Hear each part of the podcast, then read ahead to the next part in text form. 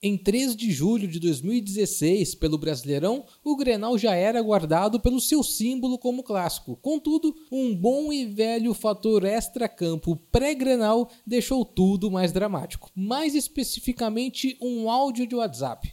Esse áudio. Boa, meu guerreiro. Cheguei agora. Estamos trabalhando bastante, né? E cheguei agora de Vitória Espírito Santo. Amanhã treinamos de manhã. Tá? Vamos ver, quem sabe amanhã à tarde eu dou uma passadinha aí, vamos ver como é que tá meu tempo. Tempo que nós estamos na correria, eu já tenho o clássico do domingo. E domingo, se Deus quiser e Deus quer, a gente arruma a casa aí e passa o trator aí por cima dos caras.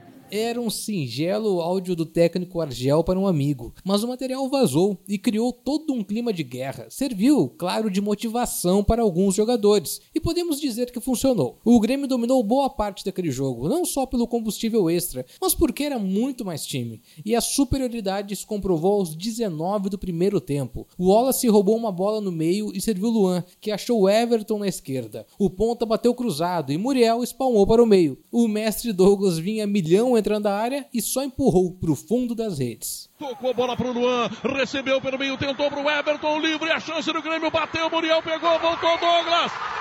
Gol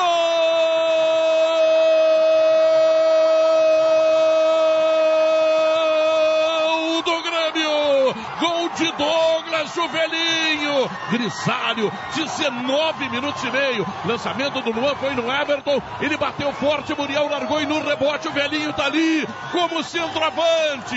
A sua experiência, a sua categoria tá ali para marcar o gol. E o gol que dá vantagem para o Grêmio no Grenal, 410. Eu repito, 19 minutos e meio. O nome dele é Douglas, ele é velhinho, ele é grisalho, mas ele é bom de bola, ele faz o primeiro. O segundo tempo foi tranquilo, até morno, e o Inter não conseguiu assustar o Grêmio. O tricolor entra em campo naquela manhã, sim, um Grenal de manhã depois de muitas décadas, com Groi, Edilson, Thierry, Fred e Marcelo Oliveira, Wallace, Jailson, Juliano e Douglas, Everton e Luan.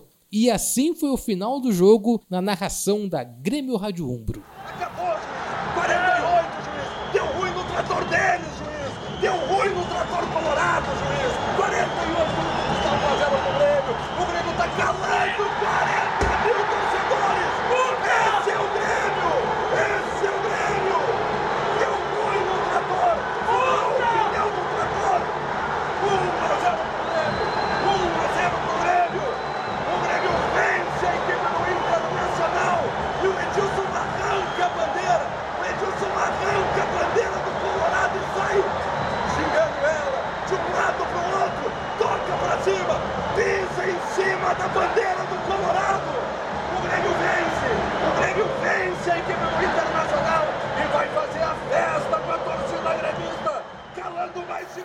Festa no Beira Rio, com direito a Edilson dançando com a bandeirinha de escanteio, aquela loucura toda, onde mal sabíamos, gremistas de Colorados, como acabaria aquele rico ano de 2016. Esta festa do Edilson, aliás, que seguiu até fora do estádio. Fala rapaziada!